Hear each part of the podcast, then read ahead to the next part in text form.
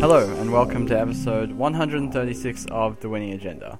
Tonight we have a stacked panel, some faces from all over the world. Well, not quite all over the world, but definitely we're very cosmopolitan here tonight um, at The Winning Agenda. So, first of all, we have John Wei reprising his spot from last week. The audience seemed to love you last week, John. Uh, we got some nice comments on Reddit.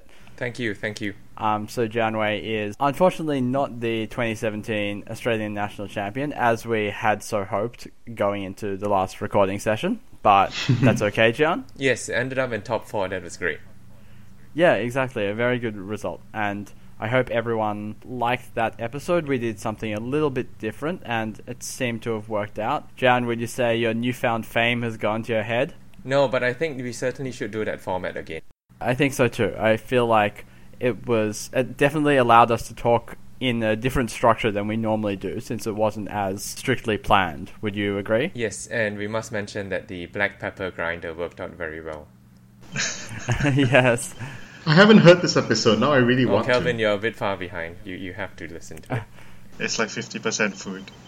That's okay. So basically, for those who didn't know, we just talked about our nationals experience. Um, me and John both went to 2017 nationals, which was in Sydney, and we gave an impromptu recap of the tournament. Uh, as we were going into the second day, so sort of not really knowing how the tournament would end, we figured we'd try and sum it up anyway.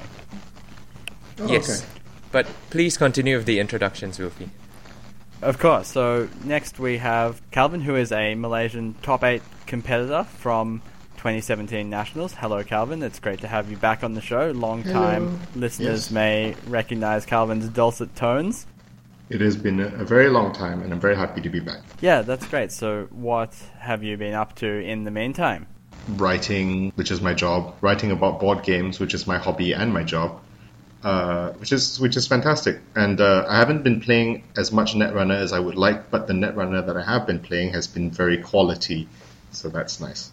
That's fantastic. So next up on our panel tonight, we have HQ, who is the 2017 Malaysian national champion. First of all, congratulations on your impressive feat. Thank you, thank you. It's 2016 nationals actually. Oh, I'm sorry. Yeah. Uh, I was unaware about. This is a throwback nationals tournament that Malaysia or KL ran that they used last year's kit, but they only played it at the same time we played our nationals last week. Yeah, Oh, okay. So sort of a temporal, some hole in the space-time continuum has Yes, uh, yes. led to a nationals being brought back from the past. yes.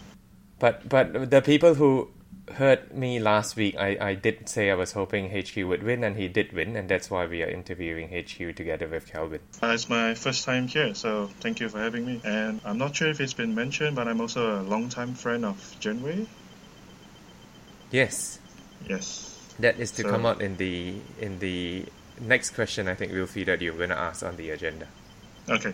Yeah, exactly. So I figure today we might just give some background on you, especially HQ, since you're, as you said, a newfound guest to the show. It's very good to have new people on, and there's actually some history between you two, I hear. yeah. We started Netrunner together. I think it was just before Creation and Control was released. Is that right? It was the first PAX Australia 2013. I remember was when we played our first proper Yeah. Netrunner game. Yeah. So we decided to get it together, and I, I still remember that we promised because at the time there was like five or six data packs already released. So we promised each other that we would slowly explore the game together and grow our card pools together. But after playing a few games in a core set, I think within a week we pretty much caught up to all the cards that were released.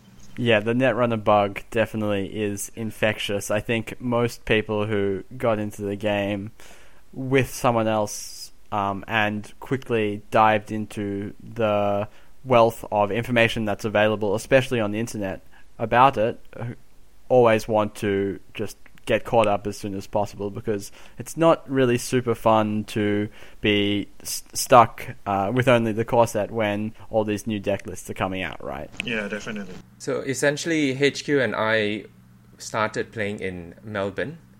Um, and then he had to go back, and I've stayed on here in Melbourne, and I'm continuing to play in Melbourne. Um, whereas HQ is now playing in the Kuala Lumpur meta, which I have not actually got a chance to actually play in before. It's wild. Yes, I, I hear. Yeah, that's great. So, how uh, long was it HQ until you started playing tournaments after you, you know, took the plunge and went all in with the purchases?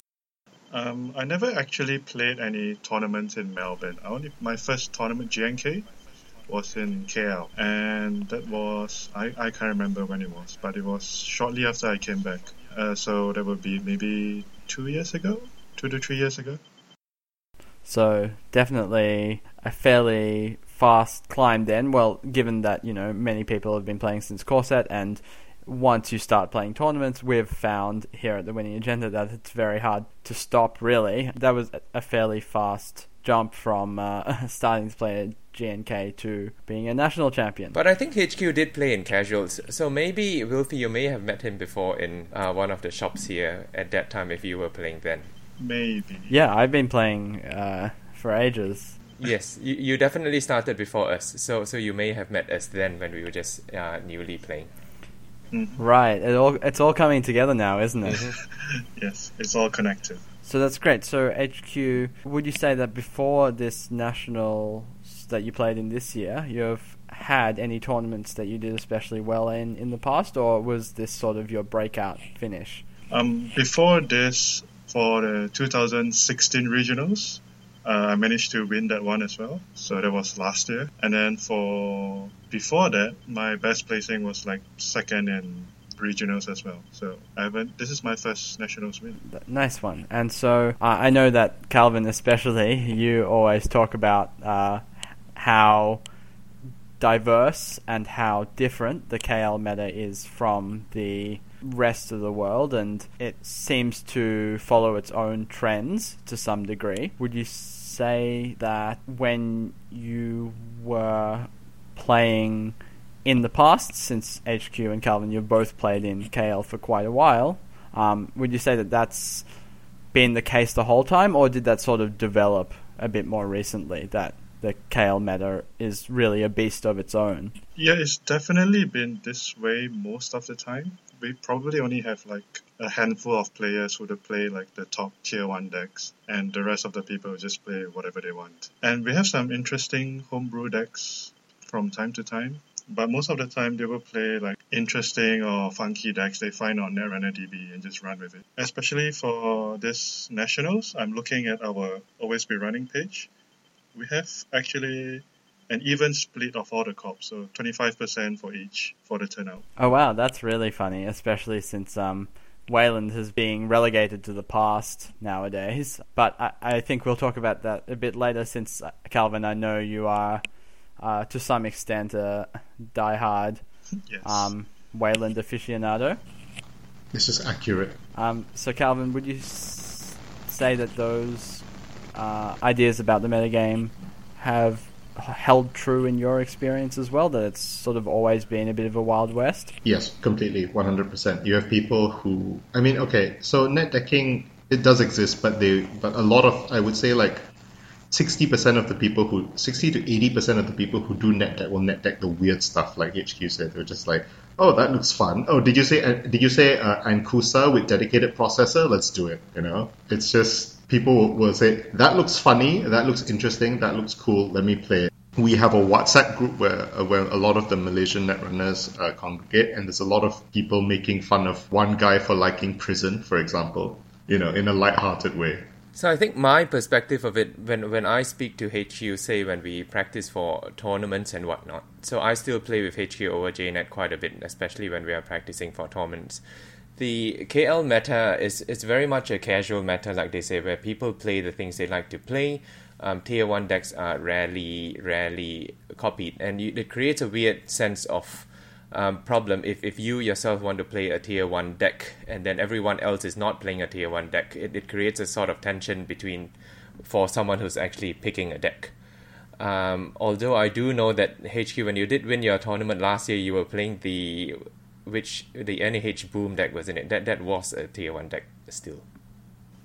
Uh, that was for store championships this year. Yeah, the railgun boom. Deck. Yes, the Dean's uh, railgun boom deck that, that you played. So uh, I think on one hand, yes, you do have a lot of people playing um, casual decks, but but people still win with with a tier one deck if you do choose to net deck a tier one deck. It's just that not many people do that in KL, from what I understand. Yeah, and and if you choose to play a tier one deck, you sort of run into this weird meta call problem where you don't actually know what the other person is running because they are playing like off center decks. And sometimes they will just have a random card that just hard counters tier one decks out of nowhere. Yeah, that that seems uh, true. Uh, I think Wilfy, when we were talking last week, that even if you play a tier one deck, you want to be playing against other tier one decks that you've practiced against, not against a random deck that you're not sure what you're going to come up against. Yeah, that's exact. That's exactly it, right? Because people who who bring the latest and greatest assume that everyone else will be playing the same thing because that's what it's been tagged against, and then you run into completely weird nonsense. Like what was what was a really weird uh, cop that I ran into? Like because like okay, like Link Andy is not in meta right now, but I played against the Making News Media Blitz with restructured data pool in round four of Swiss. So the last round in the last round of Swiss. So like what what exactly is Andy uh, gonna do against against like Tag Storm there? Because Andy's not running tag removal at the moment, apart from Aaron Marrón, and that's only like two copies max, and they're running MCA Informant. So uh. Yep. So Wilfy, that I think allows us to move on into the actual decks that both Calvin and HQ did well with, which none of which were tier one decks, and which is quite interesting because we won't be talking about our standard moons and wizards and Andy today. Exactly, we'll give our audience a bit of a reprieve from non-stop moon chat. Although I will just uh, deviate for a little bit and say that I think this moon's chat has no has been nowhere near as as frequent as when Wild Cakes uh, Dumblefork I think became popular when it seemed like every episode we were talking about that. So to some extent, you know, the fact that Moons is doing so well is not the end of the world, but yeah, I think it would will be interesting, especially to talk about what sort of decks become strong in a metagame that is a bit off center. Like what before we talk about the specific decks, I just want to ask John and HQ, do you find it a bit difficult testing so much on JNet when you both have such different ideas of how games are going to play out? Like I know that that is often a problem when I play on JNet that and I think this is fairly common, where you that one deck becomes very popular on JNet simply because it's the deck of the week or it did well at the tournament, and yet and you tech against it, and yet it doesn't really seem to come through as much in your local meta because uh, real life moves a lot more slowly. Um, I think when I test on JNet, it's um, uh, I'm going to quote Jesse here. It, it's not really so much testing against a meta; it's just testing whether your deck works or not. That's about the most you can do on JNet, unless you specifically get someone whom you know or whom you know will be playing a good deck. Um, say on the competitive section, uh, it's it's not really testing testing per se. But when I do test with uh, HQ, we are able to specifically say what matchups we want to test, and that's very useful.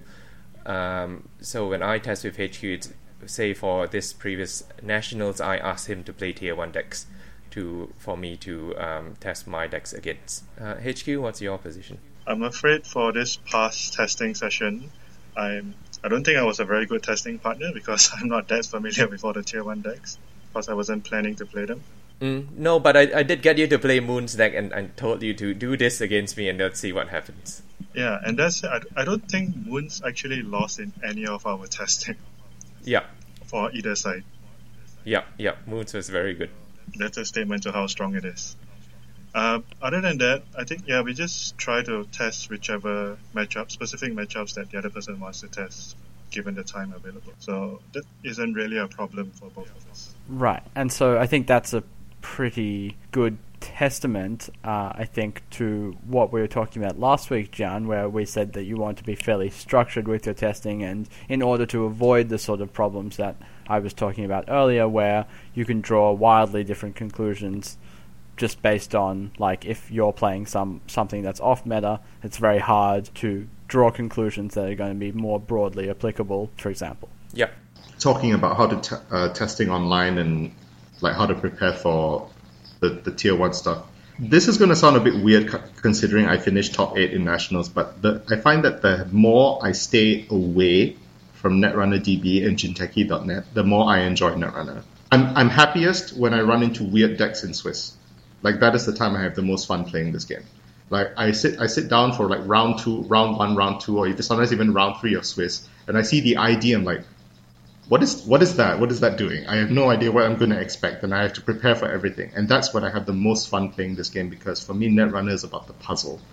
It's about trying to see what is happening uh, in the current game state and trying to find my out and trying to find out how to beat what the other person brought to the table, which is in our meta almost always really good anyway, even if it's weird. And I don't like as I don't like nearly as much the solved quote unquote the solved problem. Like how to play against Moon. Oh, you follow step one, step two, step three, and I'm like, I mean, I I understand that it's important.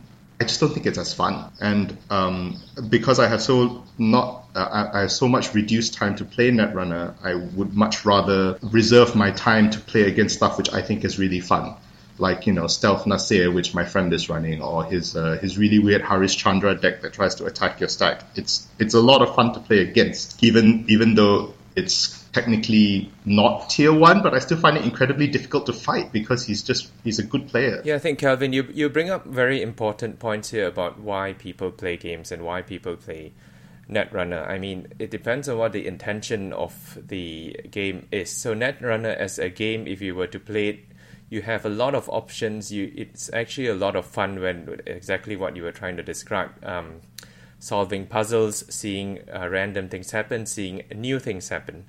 Um, so a lot of people will enjoy that, and certainly in Kuala Lumpur, we you get to face against those decks even in a nationals tournament, and that's certainly very enjoyable. Um, I guess if you have other people where if the whole or majority of the population are playing top decks or tier 1 decks then you may find it not as enjoyable if every deck you're going to face is this tier 1 deck and then you have this tension between well in the whole community the tension between it, it, it's it's a problem where there will always be people wanting to play tier 1 decks and what proportion of that amount of people will determine what the meta is going to be like so it is both a good and a bad thing for KL to have a meta that is so diverse. Um, on one hand, yes, you get to um, explore many different strategies and see many different things. On the other hand, you have a lot less control of the situation. So some people may prefer that, and some people may prefer the other version. Yeah, I think that's a very good point, and that actually brought up another question for me that I want to throw to you, Calvin, which is that given that you said, and this seems to be true, we'll discuss this a bit later, uh, but you've always been one to bring decks that are not necessarily tier 1. Um, and how do you go about finding out within a game what sort of strategy your opponent is playing? Because that's something you mentioned there that you're, you like it when your opponents seem to throw chaotic things or seem to throw off center things at you, but you seem to be able to handle it quite well. Whereas I think, uh, especially me, but a lot of people as well, I think, who follow a similar sort of philosophy to me, would rather play against tier one decks because the game plan is a lot more. Yeah, it's a lot. It's a lot less mentally taxing when you're when you when you know exactly what you want to do, especially after a long day of yeah um, so I'll, I'll, I'll, talk very briefly about an example that I had. Uh, I, I, faced round uh, in round two. So I swept round one. So in round two, I was going up against all the quote unquote good players, and I got matched up with uh, Edmund from Singapore. HQ, did you play against Edmund on the day? You did, right? Um, we got matched in the last round, but we chose to ID. Oh, I see. But you did you play casually? Yeah, yeah, we did. Did you play? Yeah. Okay, but when I played against his his corp, his corp was Ag Infusion, and I was like, ooh, Ag Infusion, Glacier. Uh, okay, I'm bracing myself for a long game, and then I, I drew my opening hand, and it was an amazing long game opening hand. At my personal workshop, I had my Magnum Opus, I had Peace in Our Time, uh, I had a Breaker, and I had uh, like a memory option or something. I can't remember what the last card was, but it was an amazing long game hand, so I kept it. His first turn was make remote credit credit. I was like, what? That's really weird. So I, I just, okay, you know what? I'm just going to stick to my plan. First click Peace in Our Time, second click Personal Workshop, uh, third click put the opus in the Personal Workshop, fourth click, I can't remember. I probably drew a card after the Peace in Our Time. And then his second turn was draw a card, credit credit, or like a hedge fund and an IPO. And I'm like, this is not Ag Infusion, like, no, this is not normal Ag Infusion. I, then I started to get like really weirded out, and I was like, okay, uh, I don't want to run HQ yet because I don't want to hit a shock and a, a snare and a shock and die. Let me uh, find my equivocation. Uh, I SMC'd an equivocation, I think, uh, or I had or I drew it and I and I hard installed it, and I started running his R and D, and I saw like I saw um, another IPO, I saw a quandary, I saw a cortex lock, and I was like, is this some kind of like weird kill Ag Infusion? He's got 25 credits. Should I be scared or worried about something? And then, remember the remote he created on turn one? He advanced it once and put an ice in front of it, and then he put a caprice on it and resed it. I was like, that's very, very strange. I'm very confused right now. I run the ice and it's a Susano. Oh, it is Glacier Ag Infusion. It turned out he was incredibly agenda flooded and was just piloting his way out of it. And then I lost really fast because I don't have a good way to break Susano because I'm running the Notka, especially single Susano on a server. And he had friend, he kept friendsing, he friends Caprice Nisei back in uh, to the. No wait, no, I'm, I'm mistaken. But yeah, he had a Caprice Nisei. He scored the Nisei Mark II in the server, so he had a Caprice Nisei, a Susano, and uh, and a Nisei counter. And after that, he just he just won immediately. He he rest he rest he rest two ice the entire game. The, the Quandary on R and D and the Susano he didn't. He didn't never ice HQ, and he had one ice on Archives, which I guess was the Cortex lock because he had to dump a Future Perfect in there. It was weird. So was that a positive experience or a negative experience, Calvin? Uh, I just thought it was. I just thought it was funny. yeah. Like because uh, because uh, I was. Um, it was so cool to me because I didn't know what was happening because I, I thought, okay, this it looks like standard Ag Infusion. Edmund is the kind of person who plays like standard quote unquote decks. But there was that possibility that it was something really strange. And I had to account for that. And I had to play as if he was trying to kill me. Mm-hmm. So I had to slow down and then he won. Like Ag Infusion won on like turn 10, which is so strange. Yep. So you're saying that these kind of experience experiences where you're trying to puzzle something out is something that you derive a lot of enjoyment from. Yeah, yeah. I loved losing. I love that. I love losing that round. Okay, okay. Yes, I, I don't think this is something Wilfy would share though. uh, yeah, to some extent, I would agree in that I do. And Jan, I know we talked about this last week, where I lost in round in my first game of nationals I played against a sync deck where I hit a Thoth and then a universal connectivity fee with three, all three of my um, conspiracy breakers in the bin, and then died in short order. But yeah, I think that is an interesting point that it's often not obvious what sort of strategy your opponent is trying to undertake, and that often can be the difference between winning and losing because, especially because the early game is so important nowadays. Um, but I will just pull back for a little bit and I want to talk to Calvin and HQ about their deck choices. Calvin, so I know you touched on the choices you made for your runner. Do you want to just go over your decks quickly? All right. So runner deck is Hayley Kaplan. Uh, I, I, took my Chaos Theory deck with the personal workshops and the stim hacks and the magnum opus and I switched it to Haley because, like you said, the early game is so important now. You need to set up really fast. Um, I the extra five cards basically were three fan sites, a film critic, and an extra personal workshop. I also increased the, the number of magnum opus copies to three because I find that if you need to SMC your opus, it's a lot worse than if you can put your opus on your personal workshop. So I have three opus now.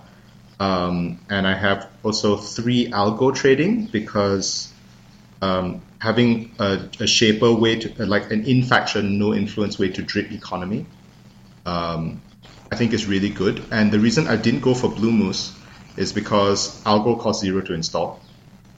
Uh, technically, you have to put credits on it, but it doesn't put you down in tempo the turn you install it. which is really important in an Opus deck because you want to keep as much as your money as high as possible. If you see that the corp isn't doing anything that turn, then you say, okay, now I can put three credits on Algo. But if you upfront dedicated four credits to Bloo Moose and suddenly they install Advance Advance in the server, you're in deep trouble.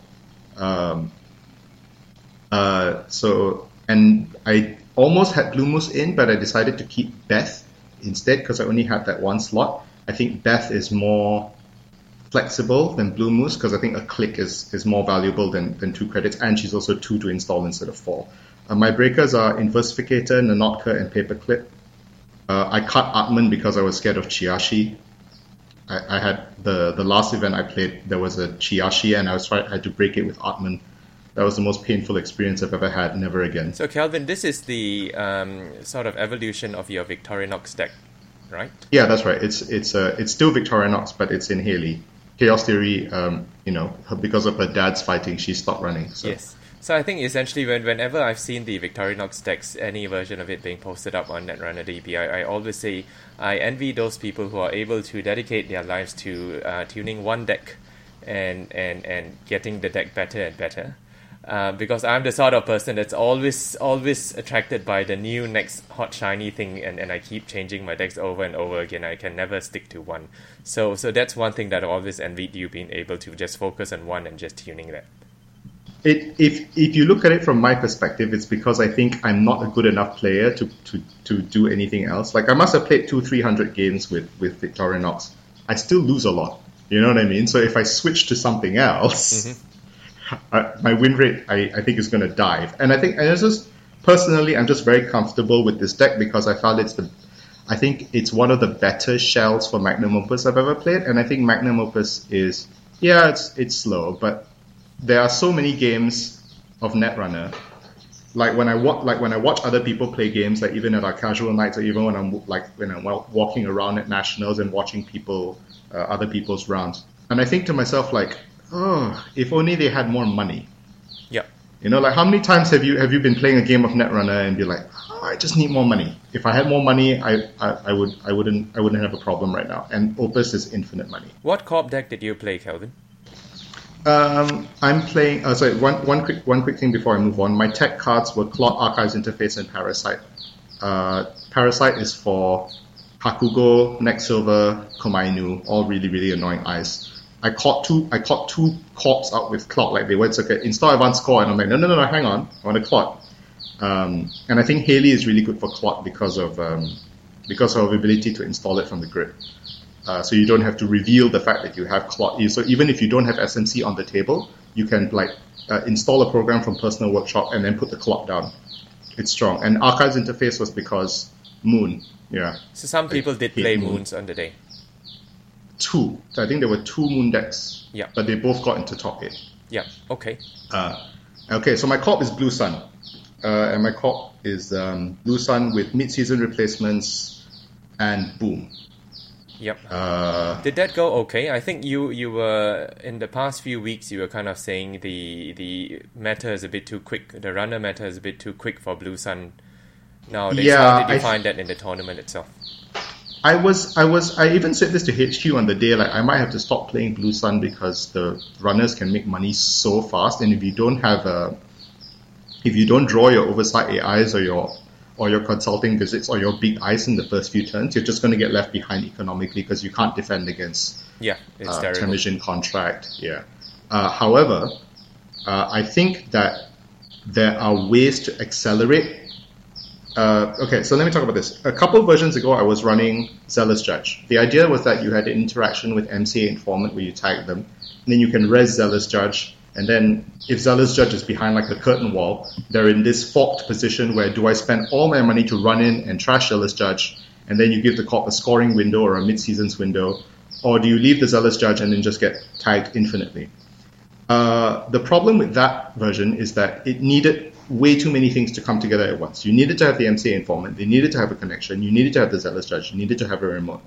So it was I the, so I must have played that version of the deck like 20 or 30 times and the number of times I pulled off the Zealous Judge combo was zero, like out of 30 games. And I was like, this is this is a little bit either either it's too fragile or my personal playstyle is not jiving with it. So so I left it. So uh, in nationals, I played instead of two Zealous Judge, two Illegal Arms Factory. And because my thought was, okay, Illegal Arms Factory is incredibly expensive to trash, especially if it's behind big ice. Um, I can just pick it up with Blue Sun at the start of my turn, so I so I can just like reuse my remote, and it accelerates uh, my game plan by giving me cards and credits, which Blue Sun's biggest weakness at the moment. If you don't have a good early game, your mid game will stall, and then you just lose because you have no solution to what the runner is doing because your ice your ice is also expensive, um, and and uh, not that taxing apart from like Merciless, which is probably the best code gate in the game right now, in my opinion. Um, but then you run into this like really weird problem in the mid game. So part of the reason I, am thinking of solving it was through illegal arms factory. And uh, shout out to Alexis Spicer for giving me this idea. Hard hitting news. Uh, hard hitting news out of Blue Sun is people are not expecting this. Like I hard hitting news two different people on like turn two. Like they're just oh uh, Blue Sun has an open server. I'll just check it with Dirty Laundry because I, as I'm setting up a, or whatever. You know, just oh open R and D. I'll just Dirty Laundry it. Like okay, uh, hedge fund consulting visit hard hitting news. You're, you're tagged for four, and then that slows them down tremendously. So it brings them down to your level. You know what I mean? So that was uh, a very good then, tech. It, it worked. Uh, yeah, it, it worked in two different rounds, and it saved me in both rounds. Like what the first the first round, it just outright won me the game because uh, the criminal couldn't dig out the fortifies and I just boomed him. Uh, the second time, the the runner had a really strong start, but then because of the hard hitting news, had to spend three turns like clicking for credits to clear the tags. That let me equalize his really strong start with my relatively slow one. So I'm sure Alexis would be very pleased to hear that her tag that she provided to you worked. So we must be sure to thank her properly. Yeah, yeah, yeah. I think I, I think I thanked her on Facebook already, but I, I'm not 100 percent sure because uh, yeah, I can't I can't remember. But I, definitely after this, I will go and message her on Facebook. Cool. Um, the the next thing is that I think the illegal arms factories could be replaced with just more money, like straight money, like two IPOs. Because uh, I'm running three hedge fund, three restructure. I, if I just put two IPOs in there, I think it will be faster than illegal arms factory because you just go boom five credits, click five credits instead of illegal arms factory, which takes time to build up to that five. I think what you're um, describing here, Calvin, is sort of the state of the matter where the only way the cops can compete in terms of money with the runner is to have a short window where you can burst out some economy and for that short window have that economy lead because if you leave the runners alone for even a turn or two they will generate a lot of drip economy and a lot of their economy will outpower the cops economy by a long shot Yes, uh, in that in that game I was talking about where I I hard hitting news equalized the runner. He eventually set up his econ engine, which was Aesop's Pawn Shop, Bloo Moose, and Tapworm. So he was dripping ten credits a turn. And the thing is, his breaker was Faust, so he wasn't even using those credits to break ice. He was just using those credits to not die to mid-season replacements. I can't purge the Tapworm because he has like sacrificial constructs installed. I can't stop the Bloo Moose because I don't have Elizabeth Mills. And I can't stop the Aesops because I don't have Elizabeth Mills. And I can't tag him because hard hitting news doesn't work when they have more money than you, and mid season replacements doesn't work when they have more money than you. And MCA Informant can't hit either of those because they're not connections. So I'm just sitting there going like, well, he has 50 credits. I have 30 credits, which is a lot, but it's not enough to turn on my primary win condition. And because he has Faust, he can break anything really, because his turn can be like Laguna Velasco, Laguna Velasco, Laguna Velasco, run the server, you know, and he'll have he'll have eleven cards with Faust. Plus he was running normal breakers, he had Na'Not'K, Inti, and Inversificator. So the fifty credits can be put to you know, an actual use. That was also the game where he played six employee strikes because he has two Levy universities, uh, Levy AR assets. So six employee strikes in Blue Sun was difficult.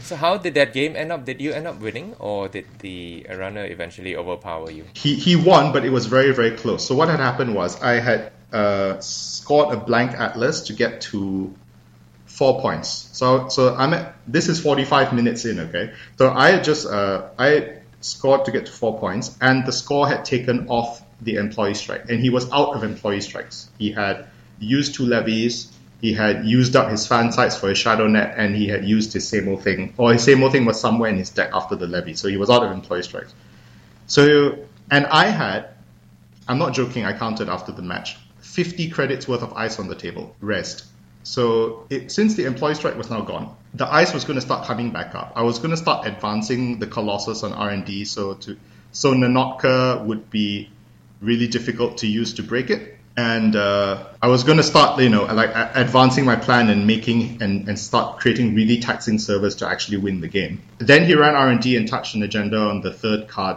due to this two RDIs, and then he instantly won. But we both talked about it after that, and he said if he hadn't stolen that last agenda on the R and D run, he, he he knew he was in deep deep trouble. Um, but it was a really fun game. I really enjoyed it. It was my best. It was my best game of nationals. It's like weird 45 minute blue sun game that just like this constant back and forth war of the currents. Uh, I tax you, you tax me. Um, make him pay 11 credits with Inti to break Titanium because he didn't he didn't think I could res on ice on two credits, but you can if you sacrifice Oaktown renovation, which is why I included Titanium. It's great. I'm quite surprised that Calvin you were able to still compete with the all the drip economy given the problems Blue Sun has with employee strike. So that that, that was great. I just want to add that there's this common sense in our meta that whenever you sit across Calvin, especially against his Blue Sun, you are just ready for like a 30, 40 minute slog fest unless he gets flooded or something. Yeah. All right. Um, HQ, um, your decks that you won with, what was your runner deck? Okay, my runner deck is basically a Lock Hayley shell in kit. Um, so I really like playing kit because it just gives you so much safety when you're just running with one breaker. So to adapt Lock Hayley into kit, I removed the Faust, which saves 5 influence. And then to get the sort of pseudo Faust effect where you can run a lot of places safely, I went with a Refractor and Stealth credits, but not going full stealth with all my breakers. So the other breakers were regular big rig breakers of paperclip and not okay and an inversificator for support late game. On on just on that, um, do we think it might be called nanotech instead, as Jesse mentioned it a few episodes ago? Um, I think that's a matter for another time. I believe the jury is still out. Okay, all right, keep going. Yeah, so that's the breaker wise. Resource wise, it's pretty similar with Lock Hayley except for the Net Mercur with the stealth credits. And I also added, okay, special mention for the Net Mercur. Uh, I think in your last episode, you and Wilfy mentioned that the biggest problem against moose, uh, against moons is that when you've established a remote and the clock lock, you need to spend a lot of time checking every every remote server they create.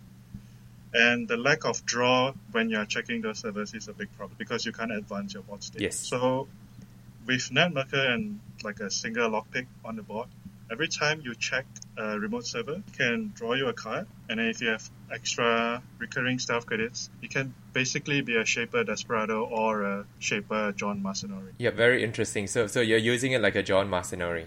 Yeah, and it also gives you, it also lets you pump up Net Mercur, and you can even use those credits to trash important things in wounds if you need to. So overall, that's probably the most impactful card. And instead of Laguna, because I didn't need the extra card draw, I went with Professional Contacts. Did you find that the the the strong point of Lock Hayley is because with the Laguna, you get to draw to your whole deck very quickly, and that gives you access to one a lot of your singleton copies.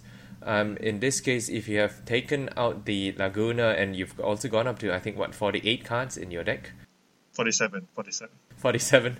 With Professional Contacts, did you find that you were able to get to all your singletons in time, or was that a problem?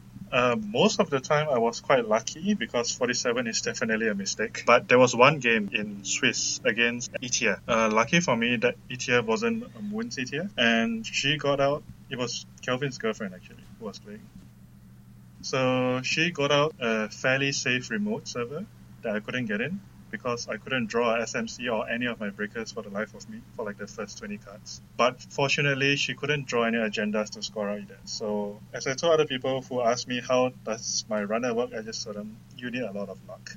Yeah, I think mostly, usually in tournaments, luck plays a huge role. For the people who get to the top, they will say many times during the rounds, a number of lucky things happen, otherwise they wouldn't be there.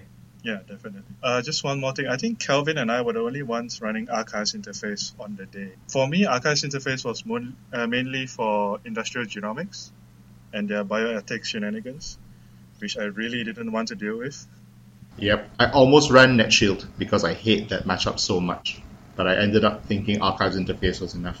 Yeah. So I think lucky for us, there wasn't any IG that day. I think Were there other net damage decks? There was one PE which Archives interface didn't do anything against. No, that's it. There's two. There's two Tennins, an ag infusion, and a replicating perfection. They were all vicious. Yeah, they were all vicious. That's quite surprising because in the past number of years, I've heard uh, HQ say that people in KL like net damage. Yeah, they do. They just didn't bring it this tournament. Yeah, which is why the meta is fairly unpredictable. Yeah, because like I, I could have I could have run net shield, but I would have had to cut, you know, uh, something else. I don't know what I would have cut. Looking at my list, uh, I can't cut film critic. I don't know, maybe a fan site, but you know what I'm saying. Like that that sacrifices things to the net She would have done literally nothing all day. I didn't take a single point of net damage. And the Archives interface was also for extra utility against moons, like Calvin mentioned. But I found that even when I had it in hand, installing it and running Archives to remove something was was tempo I couldn't afford, especially when they have probably multiple Jacksons on the board before their face down cards. Was this against Moon specifically? Yes, it was in the finals game actually. My first final game, which I lost against uh, Turtlebacks Moons. Yeah, yeah. Yeah. All right. So- What about your cop deck? Okay, Cop deck is a pretty standard remote-less Tennin list that I took from Saverin Self. Silverin, yes. Um, he he has been popularizing that deck for a very long time now. Yeah, so my favorite part about this deck is it's really good against Temujin runners.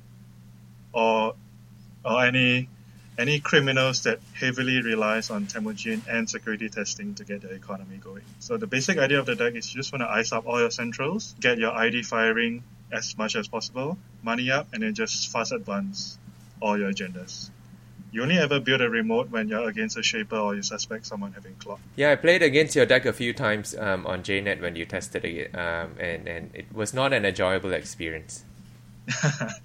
yes, I've been told that many times. Especially when a criminal puts down a bank job hoping to fire it and he never sees a remote for the rest of the game. But I think Netrunner, as long as it's fun for yourself, that's all that matters. Yeah, uh, the only interesting card in there that I put in was, I think, Allele Repression, which is kind of Jinteki's way of recursion, like archive memories. So it lets you recur your fast advance tools whenever you need them. And then, because I play Nisei as an agenda as well, so with the ability to recur your fast advance tools later on in the game, you are at more liberty to use like a double trick of light to score a Nisei out of hand, which really helps against like siphon runners or any event based runners. So did most of the deck do as you intended? Allele Repression worked for what you wanted it to do? Yeah. Every time Allele Repression showed up, it pretty much set the pace for the rest of the game. Yeah, I think I think these these cards are quite interesting. And just going back to the initial point that I was saying, e- currently there are a lot of interesting cards in the meta. It's just that a huge proportion of the people who play uh, either well, I, I would say I don't actually know how to build decks myself. It's a very difficult thing to do, but there's certainly a lot of options available for people who have the time to devote to actually explore the card pool. Calvin, I know the story before was where you talked about your most interesting game of the day being a 45 minute game with Blue Sun. That was in the first round of top 8. Yeah, it was in the first round of top eight, and um, while I was very happy to play that game, and like I said, it was the best game I played that day, and probably one of the best games of Netrunner I've played in a very long time. In fact, uh, like the first thing I said after I lost was, I wish we had recorded that because I really wanted to keep that for posterity. But but it meant that I was down in um, down one in elimination. But honestly, the only thing I wanted in in this nationals was the playmat. I wanted the Mia Bits playmat. That's all I wanted. So the moment I made the cut, I was like, yeah, okay, I'm done. I'm done. If I just lose two games, we can go home. Because we started, we started quite late. We started at uh, 4 p.m. So by the time uh, top eight rolled around, it was like 8:30, 9. We hadn't had dinner. Um, we were just gonna plow on through, through through the top eight games while the TO ordered pizza. So I was like, part of me was like, okay, I've I've gotten what I came for. Let's let's just let's just keep playing and see what happens. But I wasn't really um, gunning for like a first place finish. Although it would have been great if I if I if I managed to get into like top four or even top two. But so after that, uh, I played one more game against a Tennin, and this was one of the two fast advance decks that I caught with Clot. Uh, he was on four points and he tried to score out an agenda, and I I, I, cl- I, I caught him and said, no, no, no, hang on, I want to SMC Clot. And he was like, oh. Uh, then for my last click, I will I will ice the server. So now it's a now it's a three ice remote, but I had something like 30 credits. So I was just like, okay, click one, get uh, I'll get another 10 credits from Algo Trading. Click two, Magnum Opus. Click three, Magnum Opus. Click four, Magnum Opus. Click five, run the server. So I had like a ridiculous amount of money. So he rezzed all three ice, I believe. No, wait, no. He rezzed two of the ice. It was a DNA tracker and uh, and a wormhole. So two really big code gates. And I was like, no, I don't want to use Inversificator because I want to, to know what the ice is, right? So I didn't. I left the two giant code gates there. Uh, I I hit the uh, the last ice. He didn't have enough money to res. He had four credits, and then I hit the agenda and I stole it. And that was the moment that I lost the game because he was on four points. I had just left two giant code gates on the remote server instead of moving them off to HQ and I don't know um, the the secondary remote he had created to house um, to, to house an econ an econ asset. And and he was at four credits. So if I had just put two unrezzed ice on the remote server, there's nothing he could do. Instead, he installed an Obokata and took two credits. And I was like, uh, that could be an Obokata, but I can't check it because I don't actually have enough credits to break the wormhole and the DNA tracker with Inversificator. And now he's got six credits. He could res that third ice. It could be something like a firewall or something, right? This is Tennin. I'll just leave it. Then on his turn, he's like, okay, uh, advance it with Tennin, shipment from Tennin. So that was completely my fault. I failed to abuse the power of Inversificator, and I lost. But it was it was a lot of fun. Uh, I, I think the, the, the really satisfying moment of watching the corp try and advance out, and I was like, no, no, no, no, no, no, no, hang on, I have a reaction, was uh, was totally worth it. Yeah, and I think Inversificator, especially we've talked about before on the show, as being very skill intensive in the sense that there you have lots of choices from the runner, and it really depends on what you think the corp's game plan is going to be from then on. So you know that is in itself a difficult decision to make. Yeah, like I had no way of knowing that he had Obokata Protocol in his hand, right? Then it's just put it into the remote and and and go. Hmm. So, but but but it's a good lesson for the future. HQ. Uh, just one more thing about the Inversificator. Even for the corp side, you have some great plays around it if you can anticipate it. Like the best play against Inversificator I've seen was, I think it was Blue Sun. So the Blue Sun had a curtain wall into the remote, and then she installed a face down ice on archives, which you would normally wouldn't do against a shaper. So the sh- the shaper the runner ran used Inversificator to swap it with the archives ice, so the curtain wall is now on archives. And the next run, it turns out the archives ice was another curtain wall. Yeah, so there are some tricky little place you can play as the cop as well to play around. Like you said, it's really a skill intensive program. Was that Mis- was that Mystica? Yeah, it was. Oh my god, she's she's so like. Oh, I watch her play and I'm like, holy shit! How do I how do I get around this? Yeah, I think lots of things you can do both on the corp side and the runner side. Um, did you want to talk about any interesting situations that came up for you in top eight HQ? Uh, for top eight, probably for my cop side, it was the game against Bernard, which who is uh, like our local top player. So he was on uh, the typical Andy, but he he had Kati Jones in his deck, two of them I think.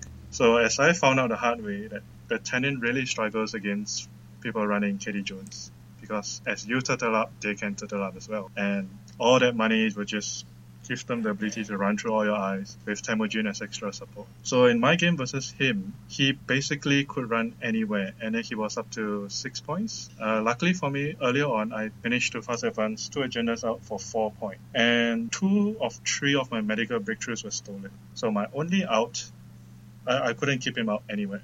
My only out was to play clones are not people, and then trick off light the last medical breakthrough for a three point score. And yeah, as Jinwei mentioned, I was very lucky that day. I got my out at the end, and he didn't see that play coming, so I managed to win that through the skin of my teeth. And also he had a security testing on archives the whole time, and there were four agenda points in there pretty much the whole game, and he never checked it. That sounds amazing. Yeah, so check archives criminals. I might just talk about quickly how rotation might impact the metagame from your perspective, but just because I know that it's sort of a brand new world and we really don't know at the moment what rotation is going to look like in terms of the decks and even to some extent in terms of the cards because there's still a new data pack to come out and that'll be a data pack that has been designed with rotation in mind. So, do you think from the perspective of the KL meta, um, how will rotation affect what sort of decks people play, or have you heard anything about that from people in your local meta? Or I'll start with HQ. Uh, I don't think I've heard anyone specifically building for rotation just yet. And because we tend to get our packs roughly about a few weeks to a month later than the rest of you, so we kind of have like a little lag time before we are caught up to the current meta. Uh, but rotation wise, I think runners should be okay. I haven't really looked at all the cards that are being rotated, but I think they have many options to replace whatever that's being rotated on. I think everyone's concern is prob- most likely corp side and the loss of Jackson Howard and how we're going to play around that. That will probably be the biggest issue to solve after rotation. Yeah, I think that's definitely been what I've been hearing on the internet as well, um, and we'll have to see how that turns out. Calvin, did you have anything to say on that topic? I actually, uh, my friend, he doesn't play in events um, yet because he doesn't have the time yet, but he has built um, rotation proof decks just to see what it will be like. And preemptive action is going to be, I think, the, the closest thing we have to a Jackson Howard replacement. Um, it does mean that agendas will have to sit in archives for one turn, uh, but I think that, you know, like HQ said, runners currently don't check archives enough, especially if there's only one or two face downs. It's often not worth the click. And if there's an ice on archives, which I think you should be icing archives if you're against uh, like a lot of the matchups nowadays, um, and especially after rotation, you know they might they just might not check it, and then your preemptive action will will will save you. I've I've played against his Jacksonless deck running preemptive actions, and I'm like, yeah, that's actually not bad. Like I, I, I didn't see any noticeable difference apart from the fact that of course you can't use preemptive action to accelerate um, your draw, which is the, the the the main thing about Jackson Howard I think will miss. But NBN has so many tools now in like disposable HQ, special report, even like Corset anonymous tip that you can still import for one influence. Obviously, it's not as good because Jackson Howard was like an accelerant and, a, and an archives control in one slot and in one influence. But even now, like my my Blue Sun list, I'm cutting one Jackson Howard for for preemptive action to slot Janus because I think that Na'Not'K is going to have a hell of a time trying to break Janus. I think maybe the question here is instead of not having an archives um, savior, it's more like what do corps do without an accelerant? how are they going to have both slots for to protect archives and also slots to accelerate their game plan, which is what Jackson is at the moment. Yeah, I think that's a really succinct way of putting it, and it'll be really interesting to see, especially on the corp side, how people solve what I see as being quite a critical problem. Yeah, because people are mainly focused on how do you protect the agendas that are going to archives, but I don't think I've heard much about people asking how are corps going to accelerate their game plan. What draws? Are, what what cards are they going to use to draw them cards? Mm, I think that maybe Estelle Moon is something that the designers maybe had intended to to kind of maybe solve that problem a little, a little bit. From a personal perspective, I've never, I very, very rarely use Jackson Howard to draw cards in my Blue Sun deck, actually. A lot of the time it sits on the board as a way to like, uh, just face down to make them check remotes and to make my gender density and R&D a bit better and to recur stuff, my operations into R&D so I can fetch them with consulting visit. But I realized that this is a this is a very like a minimal sorry not minimal but like a, a, minority perspective because not every deck has access to consulting visit and consulting visit is such a fantastic accelerant in Wayland. But yeah, I mean that's that's currently my my perspective on it. I, I very rarely double click to draw with Jackson Howard in my Blue Sun. I think another option that Corps can take with the loss of Jackson Howard is that um, corps might be pushed to a more rushing strategy. So instead of trying to protect your agendas, you just score them, and you at the same time creating pressure for the runner to either run the remote or at least lock you from R&D from accessing more agendas. So that might be another way to play around. Yeah, because I mean, Pasquit, is going, so uh, and Kati Jones is going, so that's that's like long game protection for the runners is like disappearing. So if you, for example, if you play Wayland Rush with like Seesaw Scotch Scotch, like classic, uh, you know, Genesis cycles um, Wayland, the, you might actually catch out some runners because you'll be going really quickly, especially with uh, cards like Uptown, Corporate Sales Team. Um, what's that? What's the other four two? Um, I can't remember, but you know, stuff stuff like that of that nature that's that's built to go really fast. Uh, I I'm I would like to file a complaint because my, my both my decks will be completely gutted by rotation. Uh, Oversight AI is leaving, mid-season replacements is leaving, Project Atlas is leaving, so I'll have to rebuild my deck basically from the ground up. Personal Workshop is going, so that that's gone too. So thanks, thanks, uh, thanks FFG, thanks for making your game better. Okay, well, if anyone from FFG is listening, please take Calvin's opinions uh, into account for the future. Uh, he is very important. Yes, thank you.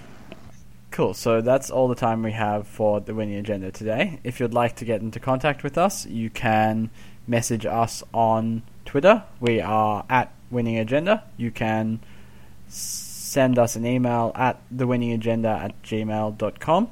You can check out our page on Facebook. We are the winning agenda or if you're really interested in what we have to say, you can check out our Patreon, which is patreon.com slash winningagenda, and join our exclusive subscribers group for Patreon supporters. Thank you very much to our guests today, Jian Wei, Calvin, and HQ. We're very excited to have you on, and we hope that you guys were happy to come on as well. Yeah, thank you. It's been great. Yeah, it was excellent. Thank you so much for having us on. Thank you, Will.